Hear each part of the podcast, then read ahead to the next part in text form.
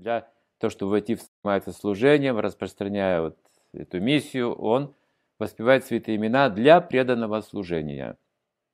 Некоторые преданные думают, что Хари Кришна мантру нужно повторять для того, чтобы войти в самадхи, отключиться от всего мира и войти в какую-то расу, в самадхи, вот, и там где-то вот раствориться. Нет, для преданного служения. То есть, о, высшая энергия Кришны, о, Кришна, о, дарующий радость Рама, займите меня преданным служением. То есть, мы хотим заняться преданным служением. Для этого повторяем мантру. Это главное.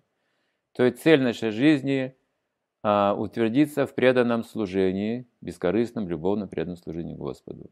Там уже все есть. Есть то самадхи, о котором мечтают йоги, есть та любовь к Богу, на которую указывают все священные писания.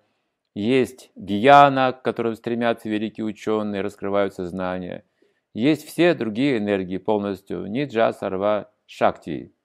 То есть все энергии присутствуют в этом процессе. Поэтому нам нужно воспевать Святое Имя с целью обрести чистое, любовное, преданное служение и заниматься этим служением, практиковать. Значит, два фактора – воспевание и служение. Воспевание и служение. Мы это чередуем каждый Божий день. В этом как бы наш успех. И воспевание умиротворяет ум, приводит